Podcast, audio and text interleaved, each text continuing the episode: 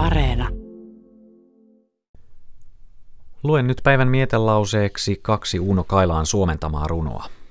Ensin suomalaisen Josef Julius Vekselin runo Serenadi Helmille.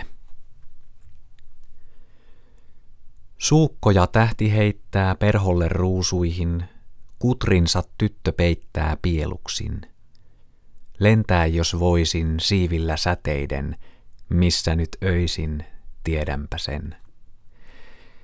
Luoksesi untestiellä hiipisin hiljaa niin, kätkien laulun siellä kukkasiin. Katsella saisin kaunista armastain, taas katoaisin suudeltuain. Tähtönen yössä palaa, kuutamo kuuntelee, lauluni suutassa salaa suutelee. Laulujen laivaan laineet sun tuutikoot, lieskain ja taivaan keskellä oot.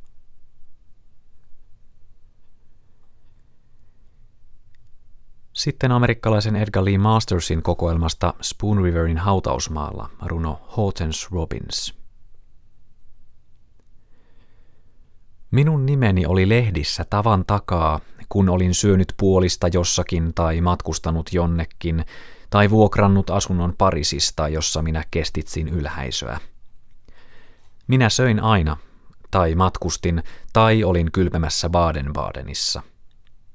Nyt olen täällä, kunniaksi Spoon Riverille, sen perheen vieressä, josta minä polveudun.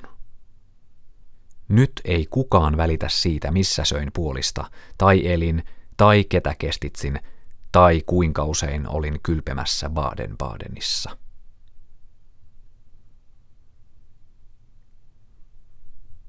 Nämä kaksi runoa olivat runoilija Uno Kailaan suomennoksia valtakokoelmasta vuosilta 1927 ja 1930.